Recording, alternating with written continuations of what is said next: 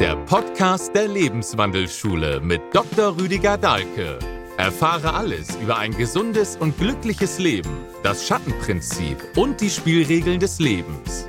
Wir wünschen dir weitreichende Erkenntnisse bei der heutigen Folge.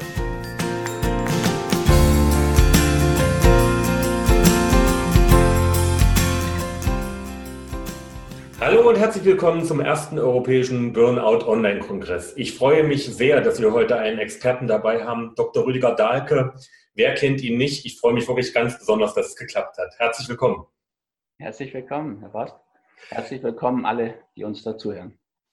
Wir sind gespannt. Wir haben ja wirklich ein Thema, was uns sehr unter den Fingern brennt. Es wird, nimmt immer mehr zu, ist das Thema Burnout. Und ähm, ich würde Sie gern bitten, wer Sie noch nicht kennt, vielleicht mal zwei, drei Worte zu Ihrer Arbeit zu sagen. Sie sind ja noch ärztlicher Kollege. Mit was beschäftigen Sie sich? Ja, also ich habe mich ganz früh angefangen, mit Psychosomatik zu beschäftigen. Und zwar so aus einer Perspektive, die natürlich Körper und Seele zusammenbringt, aber auch dann noch so die Sinnfrage reinbringt, die spirituelle Dimension ins Leben hineinbringt. Und ja, im Wesentlichen ist es natürlich dann eine Weiterführung der, der Psychosomatik, wie sie aus der Analyse kommt, die ja auch schon diese Brücke macht zwischen Körper und Seele. Wobei ich im Unterschied zu denen davon ausgehe, dass praktisch alles auch eine seelische Dimension hat. Ja, also es gibt ja einfach keinen Zahn, wo nicht ein Mensch mit seiner Seele dranhängt und kein Gelenk, wo ja. das nicht auch so ist. Und ich finde das Wort auch ganz schön, Psychosomatik. Die Psyche an erster Stelle und dann die Somatik. Also in meiner Arbeit verbinde ich das auch so. Ich mache zuerst mal im Wesentlichen Psychosomatik, so im Sinne, wie das von Krankheit als Weg bis Krankheit als Symbol ja auch sehr viel ja, Anwendung gefunden hat. Aber ich würde dazu auch immer zum Beispiel also diese Polarität von Essen und Fasten mit ins Spiel bringen. Also diese Peace Food Buchreihe stammt auch von mir. Ja. Ich würde Bewegung Entspannung und solche Dinge schon wichtig nehmen und da mit hineinnehmen. Also den, die Brücke machen von der Seele zum Körper, aber immer auch noch schauen, so entsprechend den vier Kriterien von Aristoteles. Der hat ja so eine neue Ordnung in, eingeführt eigentlich. Ne? Also Platon hat noch in Gleichnissen gesprochen, Höhlengleichnissen, so mhm. sein Lehrer. Sokrates sowieso. Und der hat dann Kategorien gemacht, unsere Ursachen. Ja, eine Ursache, die sozusagen, die wir von der Schulmedizin her kennen, aus der Vergangenheit auf die Gegenwart wirkt. Jetzt habe ich Grippe, weil ich mir Viren aufgeschnappt habe vor ein paar Tagen. Aber der bringt auch so eine sogenannte Causa Finalis ins Spiel, die sozusagen zurückwirkt, aus der Zukunft auf die Gegenwart. Eine Causa Formalis, so eine Musterursache, und eine Causa Materialis, die unstrittig ist. Das mal klar machen an einem Beispiel, sagen wir, irgendwie 100 Meter Lauf Olympia. Da sitzen zehn Männer, und plötzlich rennen die und wir fragen, warum? Ja, ursächlich. Und dann müssen wir als Schulmediziner, als Naturwissenschaftler, müssen wir dann eine Ursache in der Vergangenheit finden, die reproduzierbar ist, also immer wieder dieselbe sozusagen. Das ist der Schuss des Startrichters. Ohne den rennen die nicht mhm. los. Und wenn sie vorher losrennen, ist ein Fehlstart. Jetzt würde man Sportinteressierte natürlich sagen, also ich glaube nicht, dass der 16 Jahre trainiert hat, nur wegen dem Schuss. Das befriedigt den nicht. Der würde sagen, der hat 16 Jahre trainiert, weil der Goldmedaille gewinnen will. Das ist aber in der Zukunft. Das ist eine Causa Finalis. Die wirkt zurück jetzt auf den Start. Was möchte der in der Zukunft erreichen? Dann könnte man auch fragen, warum bringt er nicht so ein neues Elektromotorrad mit? Da ist er noch viel schneller. Darf er nicht wegen dem Regelwerk. Mhm. Ja, also, wenn man diese vier Aspekte zusammenbringt, und das mache ich so in dieser Psychosomatik, dann ist die Ursache der Schulmedizin nicht falsch geworden, aber sie wird ergänzt durch drei weitere. Also, ich frage weiter, woher kommt denn das und schaue in der Vergangenheit, gibt es irgendwelche Erreger? Ich schaue aber auch, worauf zielt es? Was will das eigentlich? Ja? Wie wirkt es zurück auf den? Und diese Causa Formalis, das ist etwas, was wir durch Rupert Sheldrake so ein bisschen wieder ins Spiel bringen. Ja. ja, also die Frage, warum geschieht gerade mir gerade das, gerade jetzt, gerade so? Wozu zwingt mich dieses Krankheitsbild? Woran hindert mich dieses Krankheitsbild? Hm, wenn wir das jetzt übertragen, zum Beispiel auf Burnout, dann kann man natürlich sehen, wozu zwingt einen dieses Krankheitsbild mal aufzuhören mit dem, was man macht. Das mhm. läuft nicht mehr. Was hindert es, einfach so weiter zu tun wie bisher? Ja, auf der Karriereleiter nach oben turnen oder so. Und wenn ich da frage, warum gerade so, gerade jetzt, gerade mir, komme ich natürlich auch relativ deutlich in diesen Bereich der Sinnfrage. Wahrscheinlich macht es keinen Sinn mehr. Ja. So, um es mal an einem Beispiel klar zu machen, einem guten Freund, da, der hat letztlich einen Burnout bekommen. Ein Kollege auch. Aber ganz anders, wie wir uns das vorstellen. Also wir lernen ja dann so, so dass Burnout dann kommt, wenn man verbrannt ist, wenn man zu viel gearbeitet hat, zu viel geschuftet hat. Und jetzt hat man sich fertig gemacht. Und das ist auch eine Sichtweise, die ja vielen entgegenkommt, muss man sagen. Ja, das bringt so ein bisschen die, die Schuld zum Arbeitgeber hin. Ja, also das ist so, was die Gewerkschaften fördern würden. Ja. Die, die, das ist ja auch tatsächlich so. Im Turbokapitalismus, den wir heute so erleben, wird der Druck immer größer und immer weiter, immer schneller, immer mehr. Also man kann das so nachfühlen. Aber ich glaube da nicht dran. Ich habe das noch nie so erlebt, ehrlich gesagt. Ich erlebe es immer so, dass der Sinn fehlt. Und dann kann es Burnout geben. An dem Kollegen will ich das beschreiben. Den kenne ich vom Entwicklungsdienst. Da haben wir wirklich, also hat er unglaublich viel gearbeitet. Da hat kein Mensch auf irgendwelche Gebührenordnung geschaut oder so. Da war einfach unheimlich viel zu tun. Wir mhm. haben Amazonas. Und der hat das in beeindruckenden Weise auch gemacht. Und wie der Tsunami losging, da hat der gar nicht lange überlegt, sondern hat in seinem Flugzeug, der hat auch so eine Fluglinie noch gehabt, weil ihm das nach dem Entwicklungsteam wohl auch zu langweilig war, die Medizin, die ihm dann noch blieb. Und dann hat er einfach da in das Flugzeug rein, was er sich vorstellen konnte, dass man dort brauchen kann und ist dann mit einem Kollegen da hingeflogen nach Banda Aceh, wo es die in Indonesien am härtesten getroffen hat. Und wie die zurückkamen, waren die ja nicht wiederzuerkennen. Also schlanke Leute, die noch richtig abgemagert waren. Und wenn man so gefragt hat, ja, wie war's? Kannst du dir nicht vorstellen. Sage ich, naja, verglichen mit Entwicklungsdienst Amazonas, sagt er, überhaupt kein Vergleich. Am Anfang gar kein Schlaf, einfach kein sauberes Wasser, nichts zu essen, unendlich Arbeit. Und trotzdem konnte man sehen, dass das die erfüllt hat. Seine Augen haben geglänzt. Der konnte mal wieder machen, wie eigentlich nur beim Entwicklungsdienst, von morgens bis abends das, wofür wir Ärzte ja trainiert sind. Also Leben retten, über jeden Zweifel erhaben, sinnvolle Aktionen zugunsten der Betroffenen, der Patienten.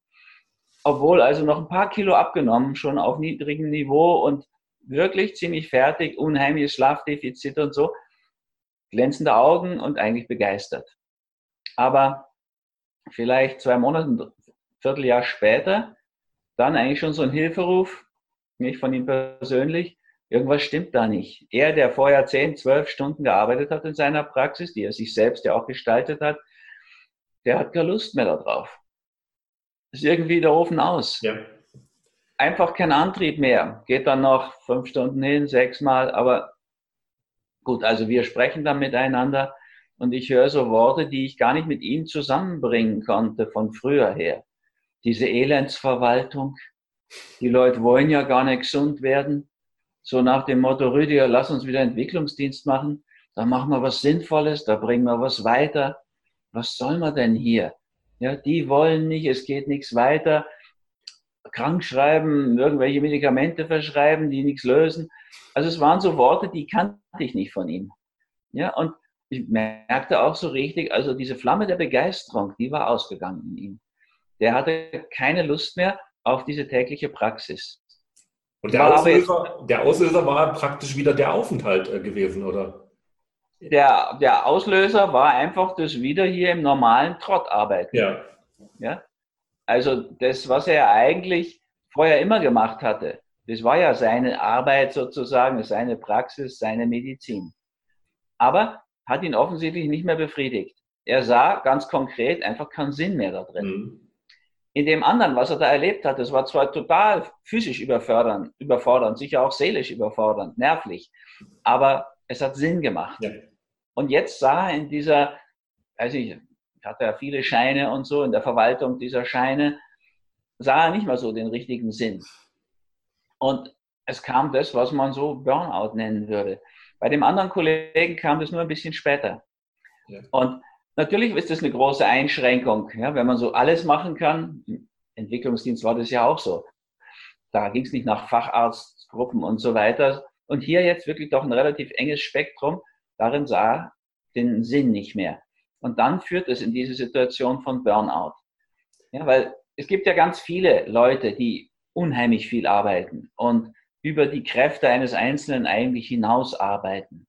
Ja, wenn man denkt, was ein Mozart in kurzer Zeit an Musik geschrieben hat, ist ja unbeschreiblich. Ich glaube, wenn man heute irgendeinen Musikwissenschaftler dazu bringen würde, all die Noten nur abzuschreiben, die Mozart dort kreativ, originär zu Papier gebracht hat, der käme in Burnout-Gefahr. Ja. Weil Abschreiben einfach keinen Sinn macht. Genau. Aber aus Mozart musste diese Musik raus. Ja. Und dann kann er auch kein Burnout bekommen dabei. Was haben Sie den ärztlichen Kollegen denn geraten, um, um wieder zurückzukommen zu seiner Mitte? Ja, ich muss heute rückwirkend leider sagen, habe ich dem geraten, also ganz konservativ, lass uns wieder mehr Sport machen, lass uns wieder Tandem fahren, lass uns wieder gemeinsam ausreiten und einfach versucht ihm klarzumachen, das ist die Praxis, die du dir gebaut hast. Ja, du hast vier Kinder mhm. und eine wunderbare Frau, bist an einem schönen Ort. Hab versucht, ihm so Mut zu machen, aber das hat wohl ein bisschen gefruchtet und andere haben ihm das natürlich auch schon in diese Richtung gesagt. Aber heute rückwirkend betrachtet, müsste ich sagen, ich hätte eigentlich besser raten sollen, mach was, wofür du brennen kannst. Ja, wo, wo du Feuer und Flamme bist. So wie du das früher warst. Das war ja auch das, was ihm, was ihm fehlte, was er so ersehnt hat. Yeah. Ja. Und ich glaube heute, dass das der entscheidende Punkt bei Burnout ist, das, was ich mache, für mich Sinn. Das muss nicht irgendeinen objektiven Sinn haben. Es muss für mich einen Sinn haben. Und wenn ich dafür brenne, kann ich das unendlich lange tun. Und ich würde auch sagen, dass das für mich so gilt. Ich kann wirklich viel arbeiten. Also habe da auch kein Problem damit. Ja, ich mache jetzt gerade diese Online-Idealgewicht-Challenge und am Freitag beginnt das Online-Fasten. Da werden über 1000 Leute dabei sein. Schön. Ich habe aber, hab aber hier jetzt auch meine Fastengruppe Damanga mit 65 Menschen, die eben da in diesen Saal passen und begleite die. Und nächste Woche habe ich wieder über 60 bei Fasten, Schweigen, Meditieren. Das ist eine ganze Menge Arbeit. Aber es hindert mich jetzt nicht zu einem nicht doch berührenden Thema wie Burnout, wo ja schon mal ein Buch geschrieben habe, wenn mich dann ein Kollege zu einlädt, auch doch noch wieder mal ein Webinar zu machen, so ein Online-Kongress. Also ich fühle da jetzt keine Überforderung. Das sind meine Themen, ich mache das gern, ich gebe das gerne weiter und da kann ich viel von machen mit einer relativ engen Agenda. Das merkt man. Was ich machen muss, wo ich keinen Sinn drin sehe. Ja, Formulare ausfüllen ist bei mir der absolute Horror. Und dann ist schon so, dass ich also irgendwie schnell mal so das Gefühl habe, das hat ja alles keinen Sinn. Ja, was, was, was soll das? Gut, ich habe die Formulare delegiert, das müssen irgendwelche Steuermenschen machen und, und, und. Aber ich kenne das wohl, dass ich wenn mich das überhaupt nicht fasziniert und ich überhaupt keinen Sinn drin sehe, ganz schnell in so eine Lustlosigkeit falle und nicht weitermachen will bei dem. Ja, also das sind so Momente, wo ich mir vorstellen kann, wie jemand ins Burnout rutscht. Ich habe das Gott sei Dank nie erlebt mhm. Und kann aus eigener Erfahrung nicht reden, aber aus vieler Erfahrung von vielen Klienten, Patienten, die in der Regel eigentlich sozusagen, naja, gebracht werden von der Frau oder ja. vom Freund oder so, die gar nicht mehr selbst kommen, weil sie so, ja, das, was ich den Seeleninfarkt genannt habe. Ja, das Buch über Burnout ist eigentlich ein Buch über Burnout, Bore-out und Depression. Das ja. heißt Seeleninfarkt. Weil das für mich so ähnlich sich anfühlt wie ein Verkehrsinfarkt. Da mhm. geht einfach nichts mehr im Verkehr. Und beim Herzinfarkt geht auch nichts mehr, steht alles still. Genau. Ja, das sind ja diese A-Typ-Persönlichkeiten, die selbst die Schulmedizin schon als psychosomatisch ja. erkennt, weil die so eindeutig irgendwie ja, stigmatisiert sind. Und wenn dann der Herzinfarkt kommt, dann ist aber doch einfach Stille. Ne? Also Seeleninfarkt meint, die Seele tut nicht mehr mit, die schaltet einfach ein Stück runter auf so eine Ebene, ja, wo die Lebensfunktionen erhalten bleiben, aber einfach so das, was uns eben lebendig macht, ja. was uns begeistert, was uns anmacht, wie wir sagen, also anschaltet. Also da, wo die Zeit wie im Flug vergeht, ne, wo man gar nicht merkt, dass man eigentlich jetzt drei, vier, fünf Stunden gearbeitet hat. Wenn man alle fünf Minuten auf die Uhr schaut, ist es eigentlich schon ein Zeichen, dass dann irgendwas mit dem Job nicht stimmen kann. Genau. Da kann man natürlich schon gleich ein, oder ich würde gleich einhaken, wenn Sie sagen Job. Ja, also der Job ist für mein Gefühl schon Anfang vom Burnout. Wir haben ja beide Gott sei Dank einen Beruf. Das habe ich auch immer so gesehen. Und eine Arbeit, die sich in dem Beruf ausdrücken kann. Mhm. Karl Lagerfeld, dieser Modechef, hat es immer so schön gesagt. Der hat gesagt, wenn es Spaß macht, ist es keine Arbeit. Ja. Dann muss ich sagen, habe ich fast noch nie gearbeitet. Mhm ich schreibe meine Bücher einfach gern. Das ist für mich so eine Schreibmeditation. Das ist eine Freude. Da wissen die um mich herum schon stören, tun wir ihn da besser nicht. Wenn er schreibt, da habe ich meine Ruhe und wenn ich da einen schönen Platz habe, jetzt äh, La Palma schaue ich da auf das Meer hinaus von oben, aus diesem schönen Haus da vom Jürgen Fliege. Oder viel schreibe ich am Vier, habe am Vierwaldstätter See auch schon geschrieben oder auf dem Boot dort. Das ist wirklich, das schaukelt so schön. Ich kann da ab und zu auf den See schauen. Und das ist mir eine große Freude, ehrlich gesagt. Das heißt gar keine Arbeit. Und das mache ich im Rahmen meines Berufes. Also ich kann dann Patienten sagen, bevor ich Ihnen das jetzt eine Stunde erzähle und das kostet dann 120 Euro eine Stunde, dann ist es einfach viel besser, ihr lest euch ein Buch durch. Ja, da habt ihr das viel konzentrierter und da gibt es auch eine ganze Menge Anweisungen, wie man da rauskommen kann. Also 120 Euro war so mein letzter Stundensatz. Das ist ja doch für viele dann relativ viel. Und ähm, das Buch verkürzt es. Aber mir macht es auch total Spaß, meine Gedanken zu verdichten. Mhm. Keine Dichtung ist ja letztlich Gebrauchsprosa sozusagen. Aber ja. ich will es auch nicht übertreiben. Aber trotzdem muss ich es verdichten, konzentrieren. Das macht mir Freude. Das kann echt 16 Stunden am Tag schreiben, auch 18, das ist nicht das Problem. Beim Fasten geht es problemlos sogar. Also ist auch nicht ideal, aber ich kann deutlich sehen, wenn mir etwas Freude macht, wenn ich da einen tiefen Sinn drin sehe, kann ich das fast unendlich tun. Wenn ich den überhaupt nicht sehe, den Sinn, dann wird es schon schwierig für mich. Ja. ja, also dann, ich habe auch lange noch pra Praxen vertreten, um da so dran zu bleiben an der normalen Medizin. Ich habe immer ein bisschen schlechtes Gefühl gehabt mit der Privatpraxis sozusagen. Mhm. Ja. Habe dann die Kassen zweimal sogar zurück, weil ich es damit nicht machen konnte. Ich konnte einfach nicht lang genug reden mit den Leuten und die Hintergründe nicht erklären und so. Und wenn ich dann sowas machen muss, dann habe ich auch schon gemerkt, nee, so möchte ich nicht. Also ich habe auch nach der Klinikzeit so gemerkt, hm, das, also nicht nur, dass ich damit eigentlich nicht in dem Sinne Heilung vermitteln kann, wie ich mir das vorstellte, ich werde sogar irgendwie für mich Unheil dabei. Und aus dem heraus habe ich dann auch schnell Schritte in andere Richtungen gemacht. Das ist ja auch ein wichtiger Grund, sage ich mal, warum ich diesen Kongress veranstalte und auch als Mediziner, weil ich natürlich auch erkannt habe, in fünf Minuten in der Kassenmedizin kann ich keinen Menschen aus dem Burnout helfen. Wenn draußen 30 Menschen sitzen mit Grippe, die mich lynchen, weil die zwei Stunden warten, ne? das, ist, das ist ein Kreislauf ohne Ende. Ja, das funktioniert nicht. Ich meine, da ist unsere ganze Medizin, glaube ich, in einer Sackgasse diesbezüglich. Also mir hat das mal ein Patient so krass deutlich gemacht. Der fragt mich, sind Sie eigentlich Heilpraktiker? Ich sage, nein, wieso? Komm, wie kommen Sie da drauf? Sagt er, weil Sie so lange Zeit haben für mich. Das ist schon, also für einen Arzt ja ein Schlag ins Gesicht, ehrlich gesagt. Ja? Der definiert uns als die, die keine Zeit haben. Hm. Der Heilpraktiker, der kann sich Zeit nehmen. So habe ich halt immer versucht, Arzt zu sein, der Zeit hat, der auch mal zwei Stunden für ein Erstgespräch nehmen kann. Und dann in der Psychotherapie natürlich sowieso in der Schattentherapie wirklich 40 Stunden Zeit hat, um jemanden zu mhm. begleiten. Also ich habe so diesen Ausweg genommen, aber immer mit dem Gefühl, eigentlich gerecht ist es nicht, dass diejenigen, die eigentlich weniger Kasse bezahlen, also Krankenkasse bezahlen, privat versichert sind, alles kriegen, was sie wollen, und die, die eigentlich viel bezahlen, dann nicht kriegen, was sie nachher brauchen. Aber ich persönlich habe es nicht lösen können, dieses Dilemma. Und bin heute, bin jetzt 66, froh, dass ich doch diesen Weg gewählt habe, weil mir macht es heute immer noch Spaß. Ja, also ich muss es ja jetzt auch nicht mehr machen. Viele Freunde, die haben sich so über die Grenze 65 gerettet, waren heilfroh, wenn die Ärzteversorgung dann in Kraft trat. Genau. Ich habe im Gegenteil zu denken, ich brauche das jetzt nicht. Kann ich das nicht einfach aussetzen und wenn ich es dann mal brauche, in Anspruch nehmen? Es geht aber nicht. Kann ich Ihnen jetzt schon sagen, als jüngerer Kollege, die zahlen einfach ab 65, da hilft man nichts. Gut, das ist auch nicht das Schlimmste. Aber im Endeffekt ist natürlich die Geschichte mit der Zeit typisch. Ja. ja also Zeitmangel ist schon etwas, was uns in Stress bringt. Mhm.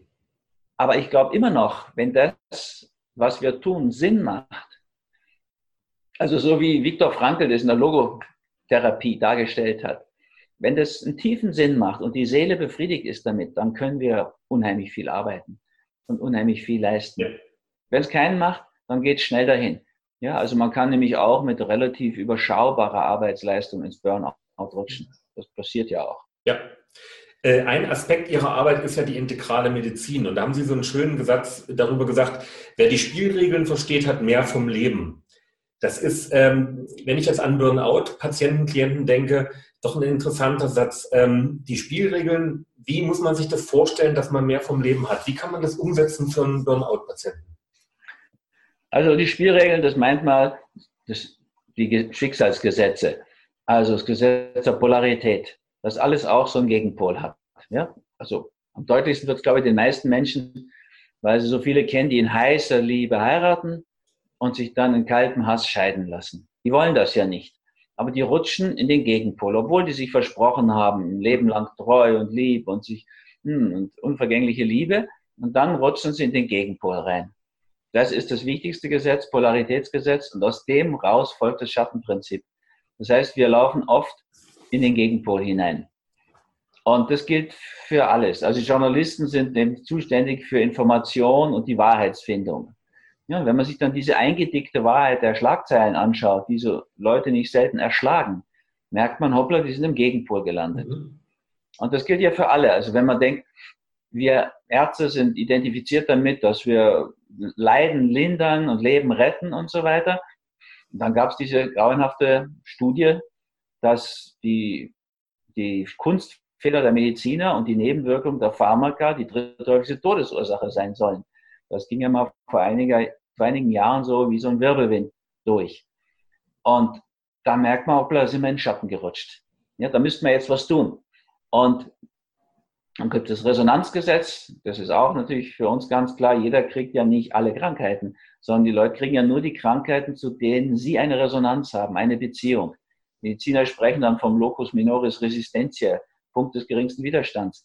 Effektiv brauchen wir so eine Resonanz. Also ich habe ewig Mandelentzündung gekriegt. Schlucken tat mir weh. Ich habe zu viel geschluckt, würde ich jetzt mal im Sinne der Krankheitsbilderdeutung sagen. Und daran habe ich relativ viel gelernt an dieser Halsentzündungsproblematik. Also ein Konflikt in dem Bereich. Entzündung ist immer Konflikt. Immunsystem gegen Erreger in der deutenden Medizin von Krankheit als Symbol. Also in dieser Hinsicht würde ich sagen, der Burnout-Patient, wenn wir die zwei Gesetze mal anschauen, der will, der will schon viel leisten. Der will da hoch, sagen wir mal, in seiner Bank oder Computerfirma oder so etwas und leistet auch unheimlich viel. Ja, der gibt sich die Peitsche und turnt da auf der Karriereleiter hoch. Irgendwann schlägt es in den Gegenpol um. Da kann er gar nichts mehr machen. Da sitzt er einfach fest, stagniert. Das passiert eben, wenn der tiefere Sinn darin fehlt. Und was die Resonanz angeht, man braucht schon so eine Resonanz zu dem, was man tut. Ja, also keiner macht ja völlig zufällig seinen Beruf oder seinen Job. Ja, also wer sich einen Beruf sucht, der macht es in der Regel nicht primär geldorientiert, sondern das ist etwas, was ihn ruft. Sonst würde niemand Lehrer werden, ehrlich gesagt. Das lohnt sich ja einfach finanziell nicht. Aber es gibt einfach Leute, die pädagogisch so eine Ader haben, die wollen das machen und haben dann da ihren Beruf. Die einen Job suchen, haben ja meistens schon das Geld im Hintergrund. Ne? Also, wie hat der Peter Schalatour in einem Buch mal so schön geschrieben, so ein Aber-Titel, it's a, it's a rich man's world. Hm. Ja, also die meisten haben eben Jobs. Die Politiker suchen nur noch Jobs. Die, die träumen vom Jobwunder. Die Amis haben überhaupt nur Jobs. Also hm. ich bin so ein, zweimal im Jahr in den USA und mache da diese entsprechenden Ausbildungen. Bei denen ist alles noch deutlicher für mein Gefühl. Ne? Also da gibt's noch mehr Leute, die ihr Leben nicht rund kriegen und dafür körperlich rund werden. Sozusagen auf der Ersatzebene. Und da gibt's noch deutlicher einfach ein so ein Gros von Menschen, die einfach nur einen Job suchen und sich mit dem Job so durchbringen. Halbwegs. Also die überleben das, aber es ist auch nicht sinnerfüllt. Und dann kann man auch bei einem Angestelltenjob bei einem sozial niedrig eingestuften Job ins Burnout rutschen. Passiert ja auch laufend. Also wenn man eine Resonanz hat, die ist primär auf Geld gerichtet und Geld ist ja nicht sinngebend, sinnstiftend. Ja, Sie können ja durch Geld nicht glücklich werden zum Beispiel. Sie können durch Mangel an Geld immer unglücklich werden.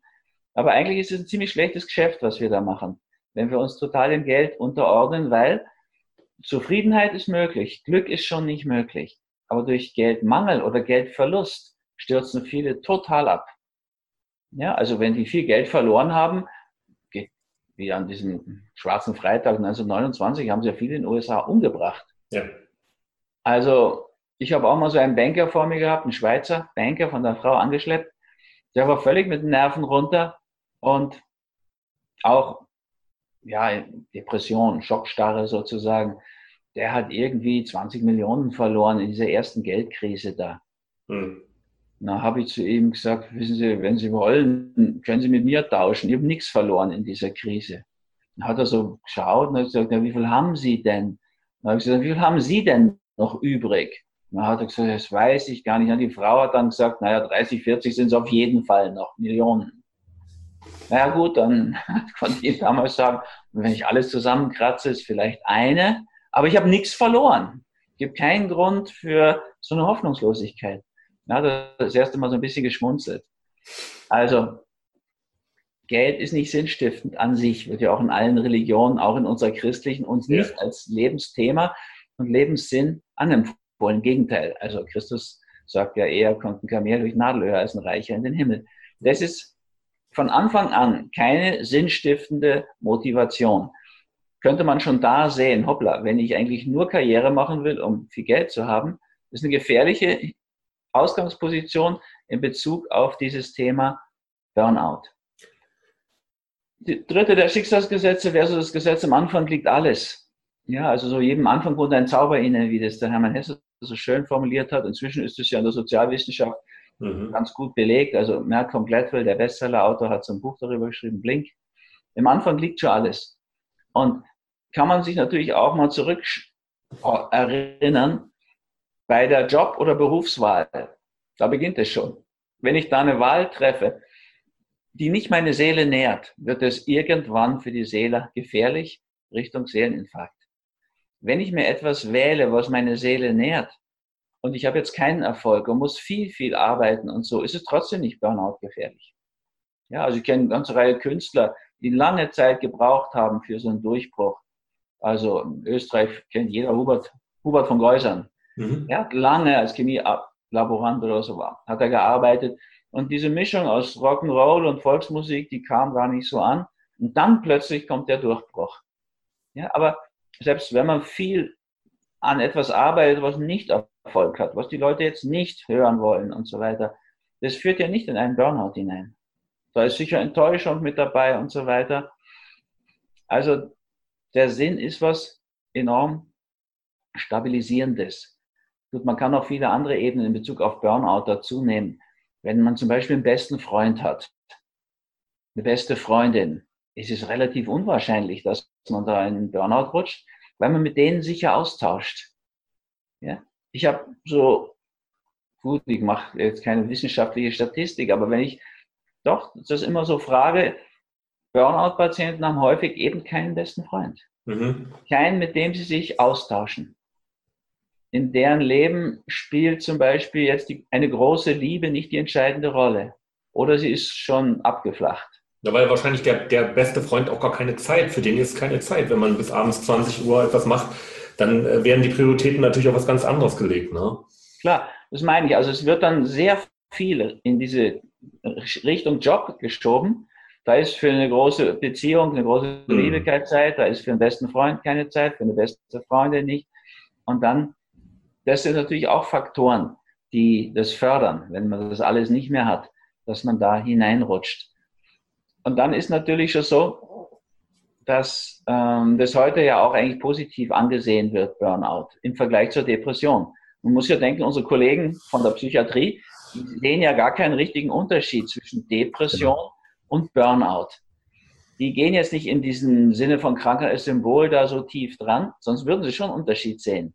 Ja, der, der Depressionspatient, der hat ja wirklich sein Thema mit dem Tod. Der landet in der, im selben Seeleninfarkt, das ist schon so. Ja, in dieser Antriebsschwäche, hat keine Lust mehr, keinen Antrieb, hat Verstimmung mehr und er hat dann sogar Selbstmordgedanken. Und dann, wenn man das anschaut, da zwingt ihn das Schicksal dazu aufzuhören mit dem, was bisher war. Antrieb fehlt, Stimmung fehlt. Und das zwingt ihm auf, sich mit dem Tod auseinanderzusetzen. Und dann hat er noch eine, das Morgentief und dann noch eine Schlafstörung. Ja. Wenn das alles so zusammenkommt, Schlafstörung, also der hat jetzt nicht 8, 16 Stunden am Tag Zeit, sich über Sterben Gedanken zu machen, sondern 18, 20. Also das ist ja eigentlich leicht durchschaubar. Eine Menschheit, die moderne Menschheit, die sich mit dem Tod nicht mehr auseinandersetzt, kriegt das Thema reingezwungen. Ja. Sitzt jemand da in der Antriebsstarre sozusagen, ohne Antrieb, ohne Stimmung und denkt ständig über Selbstmord nach. Kann sich aber nicht umbringen, weil er die Antriebsstörung hat. Ja, das hat jetzt schon fast was wirklich sehr beeindruckend, für mich beeindruckend mhm. Komplexes. Der lernt über lange Zeit, sich mit diesem Thema zu beschäftigen, allerdings auf so einer ganz unerlösten Ebene. Ja, Strick oder Kugel, Gift oder Gas ist natürlich jetzt keine Lösung im philosophischen oder religiösen Sinne. Aber gut, da fehlt uns dann auch wieder diese Thematik. Die fehlt uns aus meiner Sicht ganz generell. Wir haben keine Lebensphilosophie. Und das Christliche trägt die meisten einfach nicht mehr. Sonst würden uns solche Dinge in diesem Ausmaß auch nicht so einholen. Ja, also wenn man das nebeneinander stellt, der, der Burnout-Patient, der kann dann in die Depression rüberrutschen. Der kann ja auch Suizid, also Selbstmordgefährdet werden und so weiter. Aber erst einmal ist es einfach eine Sinnlosigkeitsgeschichte. Beim Depressionspatienten geht es wirklich auch um dieses Thema Sterben. Das ist etwas, was mit Krankheit als Symbol, mit dieser Deutungsmedizin dann herauskommt. Aber für die Psychiater ist gar kein Unterschied dort. Ja, also das sind einfach Menschen, die abstürzen, sozusagen. Wo man heute ja auch weiß, wo Hirnareale einfach abschalten, sozusagen. Die werden reduziert auf ja, lebenserhaltende Geschichten. Mittelhirn funktioniert ja schon auch weitestgehend. Und Stammhirn sowieso, sonst würden sie ja sterben. Aber auf der Großhirnebene ist eigentlich so eine Art Generalstreik ausgebrochen, oder das, was ich so Infarkt nenne. Mhm. Bei diesen beiden Krankheitsbildern. Wenn wir die jetzt zusammennehmen, ja, also angeblich hat es ja gut vier, über vier Millionen Depressive und angeblich, ich habe das mal in der Ärztezeitung gelesen, elf Millionen Burnout-Patienten. Ja. Ich hoffe, das stimmt nicht. Ich kann mir nicht vorstellen, elf Millionen bei 80 Millionen und da müssen wir die, die Babys und die Kreise rausrechnen. Ja. Also dann wäre ja ein großer Prozentsatz der Leute im Burnout. Andererseits in dieser Ärztezeitung stand auch drin, dass die Hälfte der niedergelassenen Kollegen auch im Burnout sind. Das, das würde ja bedeuten, dass auch die Hälfte der Burnout-Opfer vor Kollegen sitzen, die selbst in dieser Falle sitzen. Also es war ein eher deprimierender Artikel, den ich da las. Was wir jedenfalls sagen können, ohne dass wir beide, glaube ich, jetzt wissenschaftlich Statistik treiben, es sind einfach unheimlich viele in dieser Falle drin. Und aus meiner Sicht hängt das natürlich so ein Stück zusammen, auch inhaltlich tatsächlich. Wenn jemand keine Lebensphilosophie hat und die Endlichkeit des Lebens, den Tod nicht integrieren kann, wie das ein religiöser Mensch ja immer tut, oder ein Mensch, der eine Lebensphilosophie hat, wie den Buddhismus oder so, für die ist das ja klar, dann ist er natürlich auch noch stärker gefährdet, er kann Sinn zu finden in seiner ganzen, in seinem ganzen Leben. Ja, und auf dieser Ebene kommt dann Burnout und Depression sich tatsächlich auch nahe. Ansonsten musste man ja sagen, die ganzen Burnout-Patienten, und wenn man die in einen Topf schmeißt mit den Depressionspatienten, könnte man sie auch gleich behandeln. Geben wir ihnen Serotonin-Wiederaufnahmehämmer. Und was ist ja der Reflex bei Depressionspatienten? Aber da merkt man, dass das nicht reicht, weil das wird ja auch gemacht. Ja, das reicht ja nicht, dass die genug Wohlfühlhormon kriegen, Serotonin. Mag sehen davon, dass das natürlich nicht so ideal ist. Aber wir sehen natürlich, dass es andererseits ganz viele gibt, die sich das suchen, die ja freiwillig Cipralex, Flugdine und wie das Zeug alles heißt, auch Prozac in den USA, dann sollen angeblich 60, 70 Millionen Menschen Prozac nehmen in den USA. Also das sind ja nicht 60, 70 Millionen Depressive. Mhm denke ich mal, sondern einfach Leute, die zu wenig Stimmung haben im Leben. Jetzt, wenn ich zu wenig Wohlfühl habe, ja. Wohlgefühl und zu wenig Stimmung, dann will ich das ja. Also haben wir auch eine Riesengruppe, die jetzt nicht Serotonin-Wiederaufnahmehämmer schlucken, sondern die schlucken Süßigkeiten, also die essen Süßigkeiten. Da gibt es eine Studie in Schweden, wenn es dunkler wird, nehmen die Schokoladen auf Käufe unheimlich zu. Süßigkeiten, das L-Tryptophan drin, die Vorstufe von 5-HTP, von Serotonin und von Melatonin. Und Melatonin ist das Hormon der Nacht und das wird natürlich stärker verbraucht, wenn die Tage dunkler werden. Ja, also sobald Herbst, Winter kommt, ist weniger Serotonin da, weil mehr Melatonin gebaut, gebraucht wird vom Körper. Also rutschen Menschen in diese Stimmungslöcher. Es macht ihnen keinen Spaß mehr, es macht sie nicht mehr an. Herbst-Winter-Depression, sagen wir ja auch. Genau. Könnt, die Jungen machen es auch nicht ganz anders. Ne? Die nehmen dann Ecstasy, MDMA, das Amphetamin, was alles Serotonin ausschüttet. Das ist so der Punkt, wo ich dann sagen würde, okay, es ist keine Lösung, aber dann nimmt doch lieber was Natürliches, wie Take Me Glücksnahrung. Das ist einfach eine Rohkost, die L-Tryptophanreich ist.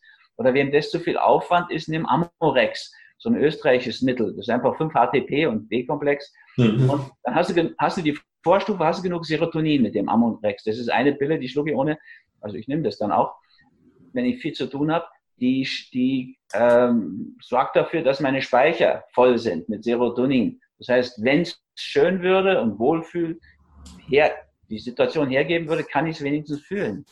Aber effektiv können wir sehen, an den unglaublich großen Zahlen von Menschen, die Süßigkeiten konsumieren, an den vielen Jungen, die auf sowas wie Amphetamine stehen und auch an der verblüffenden Ausbreitung von Take Me Glücksnahrung oder Amorex, dass ein riesiger Teil der Bevölkerung eigentlich in dieser Spur bei uns ist. Und wir Ärzte mit dem Burnout einfach die Spitze von so einer Pyramide bearbeiten. Ja, von Leuten, die wirklich abgestürzt sind. Ja, und das ist ja, wenn man sich bildlich vorstellt, wie so eine, bei einer Trägerrakete, ne? wenn die ausgebrannt sind, diese Teile, dann stürzen die zurück und stürzen richtig ab. In einem Sinne wie, ja, auch ein Suchtpatient irgendwann abstürzt. Und Familie kaputt geht, ja. Arbeit kaputt geht. Also wir müssten aus meiner Sicht ganz generell umdenken und viel mehr Sinnstiftendes in unser Leben bringen.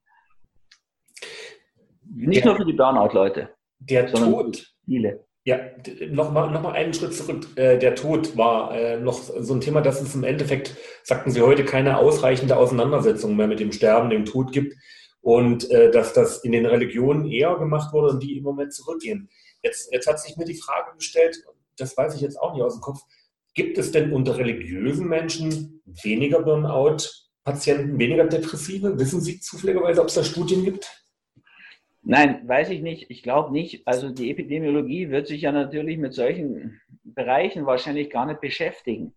Das ist gar nicht deren Fragestellung, weil ich meine, geforscht wird ja im Wesentlichen aus dieser Pharma-Richtung, was da Sinn macht. Genau. Und das ist, jetzt, ich kann nur sagen von meinem Gefühl, ich mhm. habe auch so einen Draht, ich mache Zen-Meditation zum Buddhismus. Mhm. Wenn ich jetzt in Tibet, in Nepal oder so bin, die kennen das Wort Depression gar nicht. Ja, also da, wenn Sie als Kollege da jemand fragen, also ich meine, das ist dann der Lama, aber das ist ja auch deren Arzt, ne? er kennt das nicht. Die Leute kennen das nicht. Ich habe mal eine Tibeterin dann gefragt, ja, stell dir vor, deine Tochter stirbt und dann bist du traurig. Ja, ist sie traurig. Und dann fängst du gleich an zu sagen, ja, und der Lama, der wird dann die Seele der Tochter, nee, lass mal, du bist traurig. Und jetzt stell dir mal vor, Tochter stirbt nicht und bist auch traurig. Hat sowas schon mal gegeben? Schütteln die den Kopf. Das ist so, wie wenn sie Indianer nach Kopfschmerzen fragen. Ja, das, oder Schlafstörungen oder so. Da müssen sie immer so um die Ecke argumentieren. Stell dir vor, großer Sturm reißt großen Ast von großem Baum, fällt dir auf den Kopf, macht eine große Wunde, tut weh. Ja, das versteht er. Wenn sie dann sagen, kein Sturm, kein Ast, keine Wunde, tut trotzdem weh, Nein, kennt er nicht. Also diese 80 Prozent Krankheiten, die wir so hauptsächlich in unseren Praxen auch haben, ja, die Rückenschmerzen. Ja, habe ich mal so einen Träger gehabt beim Trekking da in Nepal. Der war peinlicherweise 20 Jahre älter als ich und trug seine Klamotten und meine Klamotten. Habe ich den am ersten Tag noch abgenommen, meine. Zweiten war das gar keine Frage mehr. Ich war viel zu fertig. Der trug die. Dem habe ich im Laufe der Zeit nach Rückenschmerzen gefragt. Kennt der nicht. Müssen Sie wieder sagen. Steinschlag trifft dich im Rücken, schwere Wunde, tut weh. Versteht er? Ohne das tut nicht weh. So, die haben einfach eine andere Haltung zu diesem ganzen Thema. Und da kann ich sagen, glaube ich, im Vajrayana-Buddhismus, also Nepal, Tibet, die sind so auseinandergesetzt mit dem Sterben und kennen das Thema Depression nicht. Burnout, ehrlich gesagt, kennen die schon sowieso nicht. Ja. Da ist ihre ganze Gesellschaftsstruktur anders. Aber ähm, Ich kann sonst nicht sagen. Ich kenne keine Studie dazu. Ich glaube auch gar nicht mal, dass es eine richtige gibt dazu. Aber müsste man mal nachforschen. Aber Logik müsste es so sein. Ja, wenn ein Mensch eingebettet ist in seiner Religion oder seinen Lebenssinn hat, dann wird er aus meiner Sicht eben durch dieses Vorhandensein von Sinn gar nicht einseitig in die Arbeit stürzen, sondern da werden andere Dinge wichtig bleiben, wie Familie, wie Zufriedenheit, ja, also Seelen genährt sein. Von meinem Gefühl her wäre es ganz klar, hätten die das nicht. Und die arbeiten auch nicht in dem Sinne. Und dort übrigens, wo sie anfangen, so zu arbeiten in Indien, dann rutschen sie auch ins Burnout ab und zu. Das beginnt ja dort schon. Ja, also früher war das natürlich ideal in diesen Ländern. Aber, also ideal von diesem Aspekt. In dem Maße, wie die uns kopieren, denke ich mal, kriegen sie auch dieselben Probleme. Meinen Sie, in den südlicheren Ländern ist Burnout wirklich auch noch ein Fremd, also Sie sagten es ja eigentlich schon, aber so, wenn ich mir jetzt, ich sag mal Malediven anschaue, gut, das ist vielleicht, in, oder irgendwelche indonesischen Länder, also sämtliche Länder im südlichen Teil, meinen Sie, die kennen das wirklich alle nicht? Was glauben Sie? Naja, in Singapur kennen sie das natürlich schon zum Beispiel. Ne? Da machen sie ja unser System. China ist zu groß, also kenne ich nur so Einzelaspekte. Man kann das nicht sagen, war auch nicht lange genug dort. Aber wenn ich jetzt Bali, das kenne ich ziemlich gut, da habe ich überwintert, die letzten zehn Jahre, mhm. also die letzten zwei Jahre nicht, aber davor, die kennen das natürlich nicht, wenn die im ländlichen Gebiet als Reisbauern arbeiten. Ja. Wenn die dann in den Süden, Denpasar, zur Hauptstadt, Seminyak, in diesen Touristenwirbel reinkommen, weiß ich es nicht, aber kann ich mir vorstellen, dass das dort bald einmal beginnt, jedenfalls. Aber in der alten Kultur kennen sie es nicht. In Indien am Land garantiert nicht. In Mumbai heute bestimmt schon. Aber ich weiß es gar nicht so genau. Dadurch, dazu habe ich nicht genug Kontakt dazu. Also in USA sind sie vorn dran damit. Das mal sicher. Und das hat, glaube ich, auch damit zu tun, dass für die eben Beruf gar kein Thema ist, sondern gleich Job. Bei uns nimmt ja eigentlich jemand nur dann einen Job, wenn er keinen Beruf gefunden hat. Berufsberatung, so wie ich sie erlebt habe, zielt ja schon noch Richtung Beruf. Also ich meine, auch nicht immer. Ja, also bei uns ging es mit dem Clausus dann los und dann weiß ich zum Beispiel, dass ein Freund ins Medizinstudium geschickt wurde, weil er einfach so gute Noten hatte. Und dem, der war, dem war mehr übel im Präparierkurs, als dass er gesund war. Der ist heute ein toller Jurist geworden. Der hat nach einem Semester das, ja. Diesen Irrtum erkannt. Also da wurde schon so ein bisschen in die Richtung, was, wo kann man gut verdienen, was braucht die Gesellschaft, was können ihre Noten hergeben, geraten. Ursprünglich ist ja wohl mal bei Berufs, Wahl und Berufsberatung die Idee gewesen, was ruft sie denn? Deswegen heißt es ja so. Welcher Ruf geht an ihre Seele? Was wird sie erfüllen? Naja, und das ist bei uns heute sicher immer weniger Thema. Und in den Gesellschaften, wo das noch Thema ist, dürfte es keine Rolle spielen. Also in der klassisch indischen, ländlichen spielt es keine Rolle. Das ist etwas, was ich auch aus Erfahrung sagen kann. Ansonsten so von Urlaubsreisen kann ich das nicht so sagen, aber mache ja viel so Ärzte-Kreuzfahrten auch. Genau. Und inzwischen auch für alle. Da besuchen wir dann einfach mal in Griechenland ein Krankenhaus und so. Da kann ich mal so rumfragen. Also habe ich so eine Idee, umso archaischer, ländlicher oder gar wenn es indigene Gesellschaften sind, da gibt es natürlich nicht. Das traue ich mich so zu sagen. Ja. Aber Wissenschaft ist anders. Ne? Genau so ist es. Wir kommen langsam leider schon wieder zum Ende. Ich könnte Ihnen stundenlang zuhören, habe Sie auch bewusst nicht unterbrochen, weil es ist einfach so viel Content, dass ich hier meine Fragen wirklich zurückstelle. Ich möchte trotzdem vielleicht Sie nochmal bitten, wenn wir jetzt äh, Patienten haben, die jetzt zuschauen und sagen, ja mein Gott, der hat ja alles recht, mit allem recht. Haben Sie, ich sag mal, ein paar praktische Tipps, wie man anfangen kann, um aus dem Burnout rauszukommen? Was sind die ersten Schritte, wenn einer sich jetzt, der zuschaut, wirklich mittendrin befindet und sagt, ja, ich habe es nicht verstanden, womit fange ich denn jetzt an? Also, ziehe es mal von diesen Grundfragen auf, die ich mal im, in dem Buch der Schattenreise ins Licht beschrieben habe. Einfach so die Frage, zieht mehr auf Depression, aber lebe ich mit dem Mensch, den ich liebe? Wäre eine Frage, die man sich stellen müsste. kann ich die mit Ja oder Nein beantworten. Lebe ich für die Arbeit? Äh, liebe ich die Arbeit, für die ich lebe? Zweite. Wenn ich, äh, liebe ich den Ort, an dem ich lebe? wenn ich gehen müsste heute, könnte ich das ohne was versäumt zu haben. Wenn jemand auf die Fragen einfach mit Ja antworten kann, dann ist er ja gar nicht gefährdet. Ja. Wenn er aber mit Jein antwortet, das sind ja die meisten, sagen dann, ja, die, ich habe die schon mal geliebt, aber das ist schon vorbei. Ich habe das schon mal gern gemacht, aber das ist ja schon lang her. Irgendwo muss man ja leben. Also bin ich da geblieben, wo ich aufgewachsen bin. Und ich könnte natürlich nicht sterben jetzt, weil ich, ich habe noch so viel vor und habe noch so viel unerfüllte Wünsche. Das ist die prekäre Situation. Und wenn wir die jetzt angehen, dann fangen wir bei der letzten an. Also ich müsste mal meine Wunschliste angehen. Gibt da einen ganz schönen Film dazu, der mir gerade ganz nahe ist. Das Beste kommt zum Schluss. Die Bucketlist. Die Bucketlist. Mhm. Jack Nicholson. Den kennen die meisten. War schon im Fernsehen.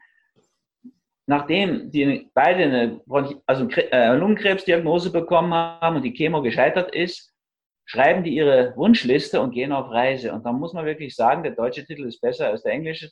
Zum Schluss kommt das Beste bei beiden. Ja, sie fangen an, ihre Wünsche zu leben. Und dieser Film ist wirklich Psychotherapie. Und da gibt's viele übrigens, ja, also viele gute Filme auch zu diesen Themen. Ich habe gerade mit meiner ersten Frau Maggie zum Buch gemacht, die Hollywood-Therapie. Kommt die Tage raus sogar. Also, was können uns Filme über unsere Seele sagen? Also machen wir unsere Eimerliste. Und auch dazu habe ich sogar mal ein kleines Büchlein gemacht, die Liste vor der Kiste. Ja, also nach den Lebensbühnen, den Urprinzipien, Archetypen, mal schauen, wo fehlen mir denn Dinge? Ja, um ein erfülltes Leben zu haben. Weil das ist ja der christlichen Kultur der Grundauftrag. Christus sagt ja, wir sollen ein erfülltes Leben leben. Der spricht nicht von dieser moralinsauren Soße, die seine sein Bodenpersonal da verkleckert, sondern Evangelium ist eine frohe Botschaft, der vermehrt den Wein bei der Hochzeit da, Kanan, glaube ich, also nicht das Mineralwasser. Es ist ja eine eigentlich freudige, begeisternde Religion, die zu einem erfüllten Leben führen soll. Nicht einem geldorientierten, sondern einem erfüllten Leben.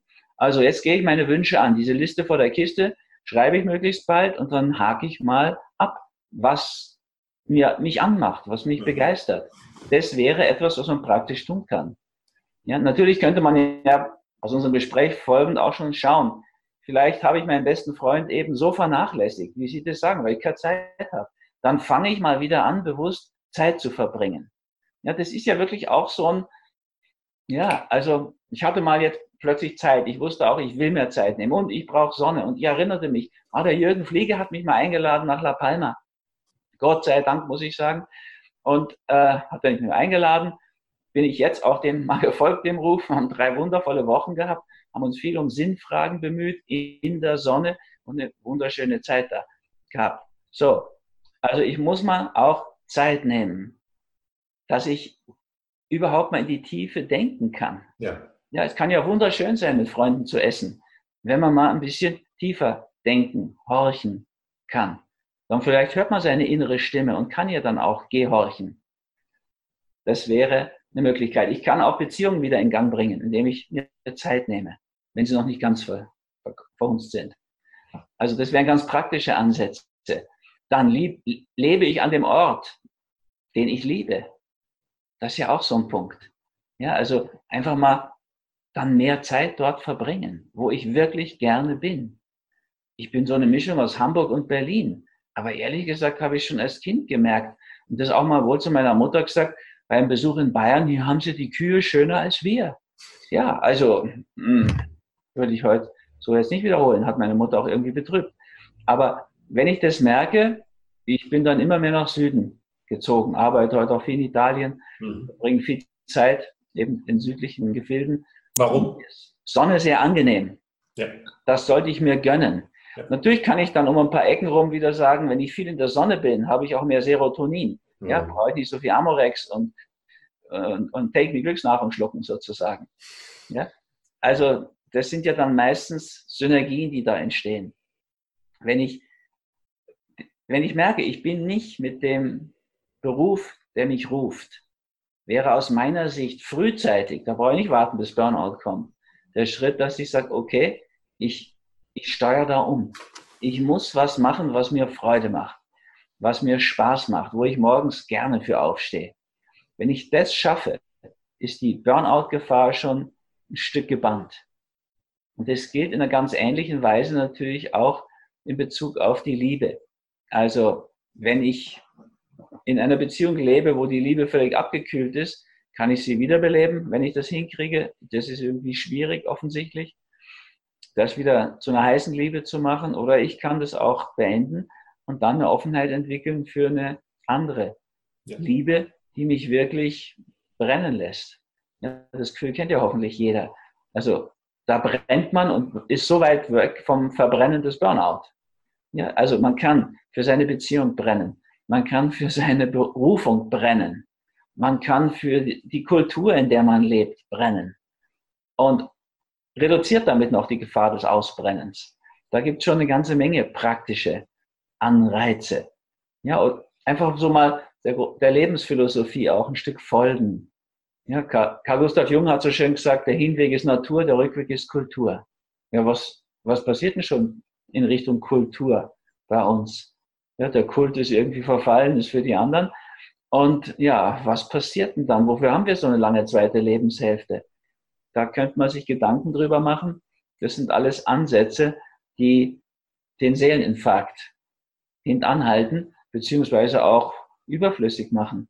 Ja, wenn ich von mir aus in die Muße gehe und innehalte, dann muss ich mich nicht zwingen lassen vom Schicksal. Das ist so die Krankheitsbilder, Deutungsaussage. Und das Schicksal zwingt mich zu dem, was ich sonst nicht mache. Beim Seeleninfarkt, ob Burnout, Boreout oder Depression, da ist der Antrieb weg. Und ich sitze mal und kann mir Gedanken machen, was ja auch getan wird. Die sind dann in der Regel so unerlöst, destruktiv. Umso früher ich anfange, konstruktiv in diese Richtung ja. zu gehen, aufbauend, erlösend, umso besser und umso schöner ist es natürlich. Lieber Kollege Dahlke, das war ein wunderbares Schlusswort. Ein sehr ergreifender, ich würde es fast jetzt als Vortrag laufen lassen, weil ich, wie gesagt, Sie bewusst nicht unterbrochen habe, weil so viel äh, Message jetzt rüberkam, dass wir, glaube ich, äh, ich Sie bewusst nicht unterbrochen habe. Es hat mir großen Spaß gemacht. Ich hoffe, unseren Zuschauern auch. Ich denke, wir haben über das Leben viel gelernt. Und es ist, glaube ich, eine komplette Philosophieänderung, die jeder für sich machen muss, wenn er so wirklich richtig rauskommen will aus dem Burnout. Das ist meine Message, die ich mitgenommen habe. Glaube ich auch. Danke Ihnen auch für die Einladung. Freue mich auch, wenn Kollegen sowas jetzt mal machen, wie diese Online-Kongresse. Da gäbe es genug Stoff. Richtig. Ganz herzlichen Dank, lieber Kollege, und bis zum nächsten Mal. Vielen Dank.